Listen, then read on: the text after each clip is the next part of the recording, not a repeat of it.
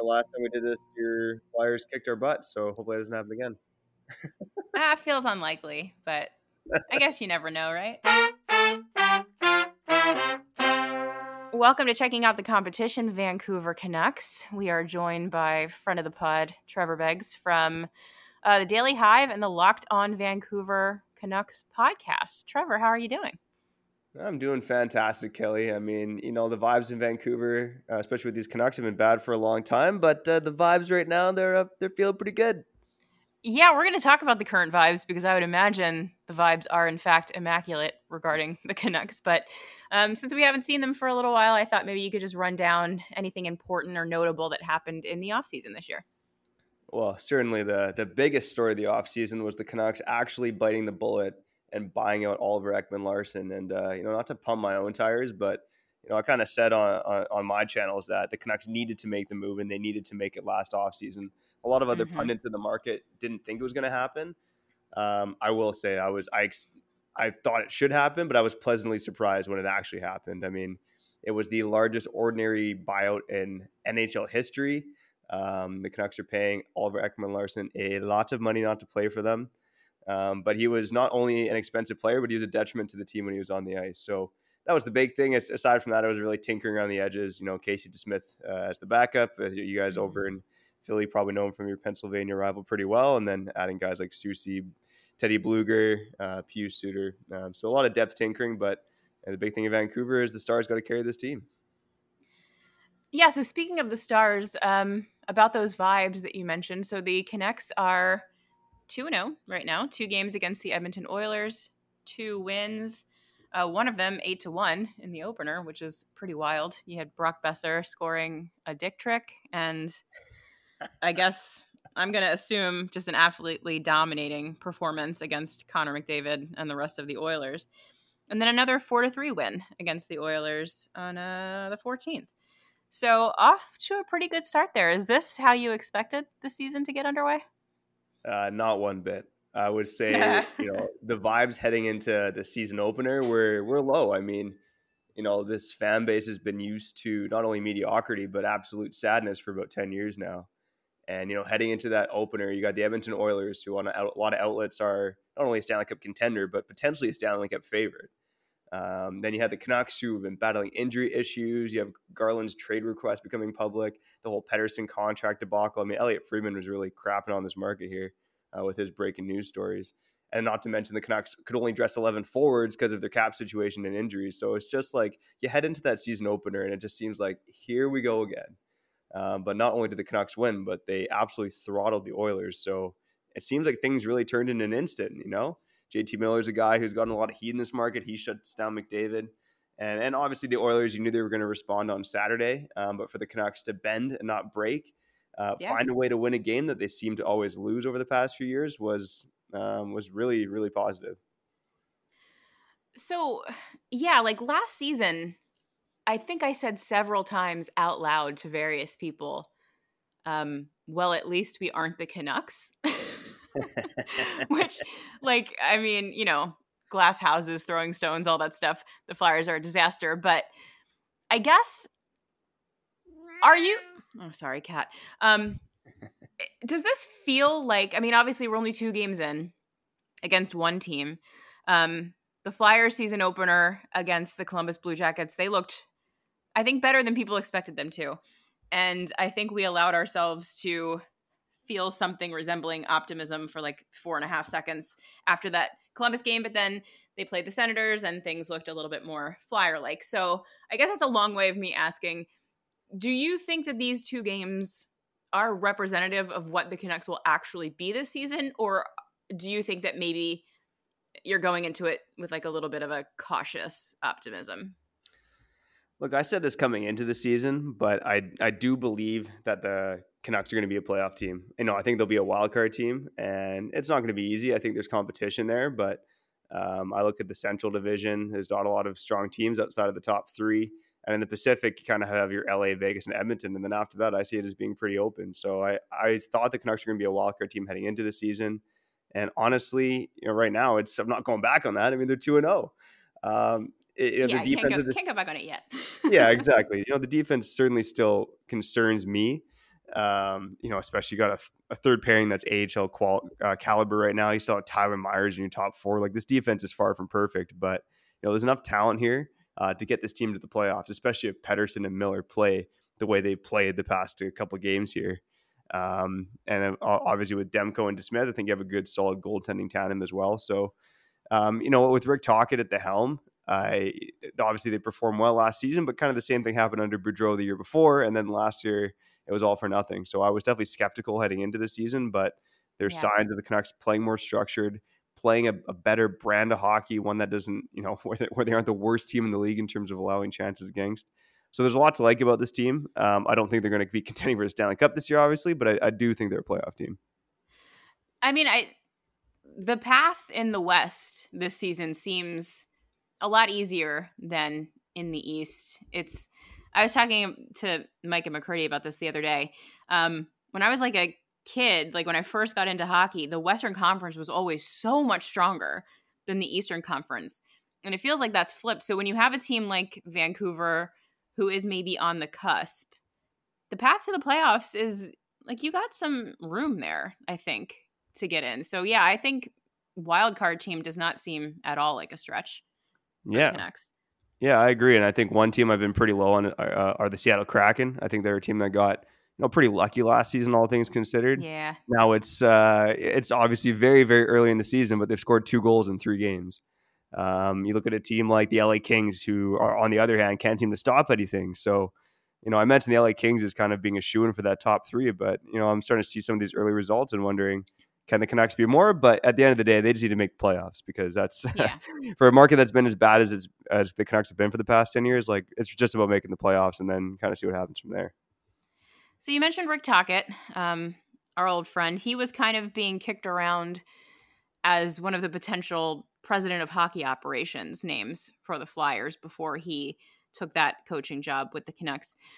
Do you think that his tenure so far has it made a difference? Like, is this turnaround a result of Rick Tocchet, or is this more the the players just kind of turning it on or buying in or whatever they say? Yeah, I, I do think Tocchet has the team playing with more structure, and that was a word that probably got used almost too much in Vancouver. But you know, under Bruce Boudreau, it was kind of telling some of the comments from the players, and and what Ethan Bear said at the end of last season really stuck with me yeah, he had an interview after the Canucks season concluded, and he said coming from Carolina, Vancouver, he was shocked at how unstructured the Canucks were, and he said it, he it felt like it was every man for himself out there. So I think when Tocchet came in, that was his big thing was to get this team playing with some structure. Whereas under Boudreau, it's kind of just he's the feel good coach. You know, he's just trying to make you feel good out there, but not yeah. really an X's and O's guys. Whereas Tocchet definitely more so is about the X's and O's. And again, you could see signs of the Canucks playing more structured last season, but they had the mm-hmm. second softest schedule in the league. I mean, there was a bit of a different situation than right now, where the games actually matter again. So I, I do think he has his team playing the right way, and I think Tocchet, you know, from just kind of hearing him in press conferences and getting to talk to him a bit, it does seem like he has a good balance of you know being a bit of a hard ass for lack of a better term, but also being a player's guy too. And I know yeah. in previous interviews you talked about having you know to be a player's guy uh, and learning that in Pittsburgh with like Crosby and Malkin and them. So you know, I think he's got the right mentality, the right makeup. I, I believe he was the right guy for the job. I mean, you, the Canucks didn't necessarily handle it the right way when they hired him, but uh, that, that, shouldn't take away from the fact that I think Tocchet is in the right place and that he is the right man for the job here in Vancouver. Yeah, so far seems to be working. Um, so you mentioned Pettersson, Boeser, JT Miller as guys that have stood out so far. Um, outside of those kind of big name guys that we are already aware of, has anybody been playing particularly well so far this season? Well, damn! In that eight-one game, everyone looked pretty good, but uh, yeah, yeah, yeah I guess eight to one is hard for anybody to be bad. yeah, maybe I'll, I'll, I'll shout out a couple of guys here. Um, Nils Hoglander, who I think has been through quite a bit or through his first three years in the NHL. Uh, I thought he looked really strong uh, against the Edmonton Oilers uh, on Saturday night. You know, that's a guy who comes into the NHL, gets thrown into a top six role right away, and then fast forward two years and he's in the AHL. I mean that that doesn't really seem to happen. Um, but he's come into camp. He earned a spot, and against the Oilers, he was had the second lowest amount of even strength ice time, but he was on the ice for two goals for and helped play a role in those two goals, scoring one and setting up another. So uh, that's a guy who I think has the skills, and he's showing some tenacity under Tocchet to make it work in the NHL. And the other guy I'll shout out is Casey Smith. I mean, you know, the Canucks for as much as they throttled Edmonton uh, in Game One of the season, Game Two, I mean, Edmonton pr- did outplay them pretty heavily.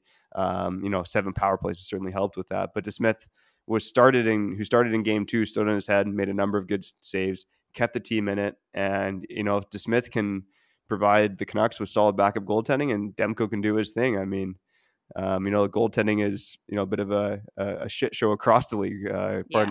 there, but um, yeah, I mean, if the Canucks can have solid goaltending with those two, they're going to be in a good spot. So there's not really a lot to, I think, infer from this two games into the season, but I did notice that DeSmith has uh, more playing time so far than Demko. Is that just because they wanted to get DeSmith in there and just like see what he had, or is Demko yeah. like banged up or something? Uh, uh, uh, there's a funny story on that one, and, and it's funny because McDavid's comments after game one. So basically, Smith got thrown into the game midway through the third period when the Canucks were up seven to one, mm. and and McDavid acted all he acted like a bit of a, a piss baby. He was being a bit rattled, being like, "Oh, why are they throwing in their backup goaltender?" Uh, what Tocchet said after that game is apparently Demko was battling the flu in game one, and ah. decided to ah. tough it out. And then midway through the third period, Tocchet said he pulled Demko from the game after he puked in his mask. oh, I do remember reading that. Yeah, so that's that's Hockey why players are so, so batshit insane sometimes. Like, buddy, don't don't barf in your helmet. I know, right? Well, I mean, at least he kind of kept it uh, kept it together. But you know, I think barfing on the ice would have caused more of a, a headline. yeah, that, I mean, that would have been a little bit more dramatic. But that's just one of those things where it's like, all right, listen, we know that you're a tough guy hockey players, but every now and again, you could probably ask your coach to give you a night off so that you're not barfing. yeah, the first game helmet. of the season, you know, like all the talk yeah. in this market for the last four or five months is the Canucks have to get off to a good start. They started, you know, they had expectations coming into last season and lost seven in a row. So I think the team put a lot of pressure on themselves to start off on the right foot, and including Demko. I mean, Demko has been a great goalie since he came into the league, and last year played his worst hockey at the beginning of last season. So uh, I think unless his uh, arms and legs were falling off, he was going to play that game. Ah, that's fair enough. These guys are crazy anyway. Yeah. Sure. Um. So you mentioned the defense is a little bit sus. Is that the, really the weakest spot on this team? Yeah, I think so. That that and the penalty kill. I mean, the penalty kill almost set an NHL record last season for being, you know, the worst penalty kill in NHL history. Um, and I think that was a big priority this offseason was to improve that. You know, bringing in Ian Cole, Carson Soucy, Pius Suter, Teddy Blueger, uh, the trade for Sam Lafferty. Like all those guys are guys with penalty killing experience at the NHL level. Because um, I mean, it, it couldn't have been any worse than last year. Last year was so bad. I mean any power play. I think an AHL power play could have you know gone three for five against the Canucks on a given night. It was mm. it was so bad last season. So I mean, um, yeah, I mean you hope it's better this season. I think if the penalty kill is even average, I mean that's a massive step in the right direction. But it, it's the penalty kill and the defense for me are definitely the two weaknesses on this team. Um, and right now, like the Canucks have decided to put Hughes and Hronek on the top pairing. So mm-hmm. after that, it's 34 year old Ian Cole uh, Tyler Myers, who is just a master of chaos, and then two AHL defensemen, and Noah Juulsen and Akito Hirose. So, yeah, it's this. This is not a strong defense. It's not a deep defense. So there is definitely some opportunity for the opposition uh, to pick apart the Canucks on some of those bottom two pairings. Well, you'll be happy to learn that the Flyers defense is also a little bit. Uh, How, how's uh, Rasmus Ristolainen doing? He's still out. Um, oh, okay. Yeah, unsure if he's going to helpful. play. Well, yeah, we also have, you know, Sean Walker seems to be a fixture so far. He's a, he's a, guy. He's a guy. He is a guy. Yeah, that's exactly how I would describe him. And then um we have uh no number 1 defenseman. We have Travis Travis Sanheim, who is theoretically a number 2 but seems to have periodic struggles. He didn't look super great in the game against Ottawa. And then like a bunch of rookies figuring it out. So good times. For How, how's how's Cam York been looking? Uh, so far so good. Um, he is, I think, going to end up being a pretty solid second pair defenseman. Um, there was some talk last season about he and Tortorella kind of got butting heads a little bit. Um, I guess over Cam York's attitude, like which seems like a very John Tortorella mm. thing to focus yeah, on. Yeah. Um, but so far this season, pretty good. Um, he's he's one of the the better ones for sure. Hmm. And then we have a, so, a, couple of other kids that have been rotating in and out: Igor Zamula and Emil Andrae. Zamula looked mm-hmm. good in the game against Columbus. Um, Andrae played in the game against the Senators and was mm, all right, but yeah. yeah. Let's just say that the, the Canucks will also have some opportunities to capitalize on weak defense in this game. So it might be a barn burner. I don't know. Uh, although the goalies might make up for it. I guess we'll see. Um, yeah. So outside of everything we've talked about, again, two games in, not a lot going on. But is there anything else you think we should know about the Canucks heading into this game? I mean, the power play has been absolutely buzzing. So I know I talked about the Canucks weak penalty kill. I don't know how the Flyers penalty kill has been looking. I'm guessing it's not, uh, you know, tops in the in, in, the NHL or anything. But the Canucks power mm-hmm. play has looked deadly through the first mm. uh, couple games of the season. And you know, they were 11th overall in the, in the NHL last year. Uh, they've had to figure things out. Like Bo Horvat was one of the league leaders in power play goals. He'd been in, in the bumper spot there for a long time. Uh, but Tocchet, a big thing for him was kind of getting movement on the power play, not having guys in the same spot. So, I mean, mm. that first unit, you got Miller, Pettersson, Hughes, Kuzmenko, and Boeser, and they look dynamite. So, um, yeah, watch out for that. yeah, that's a pretty that's a pretty sick first power play unit. Like, yeah, because the, the Canucks are, have always kind of been one of those teams that even when they're not great, like the top end talent is still pretty sick, like Pettersson and yeah, Boeser and stuff like that. They're very fun to watch. Yeah, and I guess the only other thing I'll add too is I know when we did this chat last year, I was pretty convinced, you know, the Canucks after an 0 and 2 or 0 and 3 start, we're going to go to Philly and, and right the ship, and that did not happen. So. I, uh, not going to predict anything this time around, but uh, I, I, certainly oh. hope that you know my prediction about the Canucks winning comes true this year. Oh, Trevor, you are predicting something because I ask everybody to predict the final score, so you have to do it. I'm going to be mm. uh, I'm going to be generous to the Flyers here. Oh. I'm going to say that the Flyers win in a shootout. Canucks okay. Nation not going to be happy with me, but I'm going to say they tough it out. You. Maybe it's a little reverse jinx though. I mean, who knows? But I'm going to say the Flyers win in a shootout, um, five to four. Okay.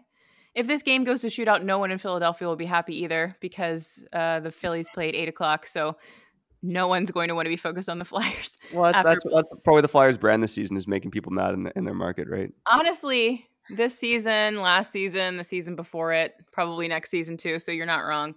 Um, I'm also going to be generous to the Flyers. I have not picked them to win in the first two games. So I'm going to say home opener. They're going to actually put something together and win this game. I'm going to say I want to say 3-1, but I think there's absolutely no way they they hold the Canucks to one goal. So I'm going to say four three, but in regulation, so that everyone Ooh. can get the hell out of there before the baseball game starts. Yeah. Well, I, I think last year you, you picked a Canucks win. I picked a. Uh, I think no, sorry. I think last year we both predicted that the Canucks were going to win and the Flyers won. Now we're both predicting the Flyers win, so the Canucks are going to win. Reverse psychology, baby. Let's go. Oh no! I played right into it too. I fell for it. What a sucker! All right, Trevor, tell people where people can find you on the internet. Yeah, you can follow me on Twitter at Trev Beggs. That's B E G G S. And from there, you got links to my writing, which is on Daily Hive, publication across Canada, over at Offside, their sports platform where I, write about the Canucks. You can also find me podcasting uh, for the Canucks on the Locked On Canucks podcast. Uh, you can find that on YouTube, Spotify, or wherever you listen to podcasts. So uh, if you want to figure out, hear what John Tortorella's old team is doing up to, you know, we'll try to entertain you. Okay? Come check it out. I always I feel like every team I talk to is John Tortorella's old team.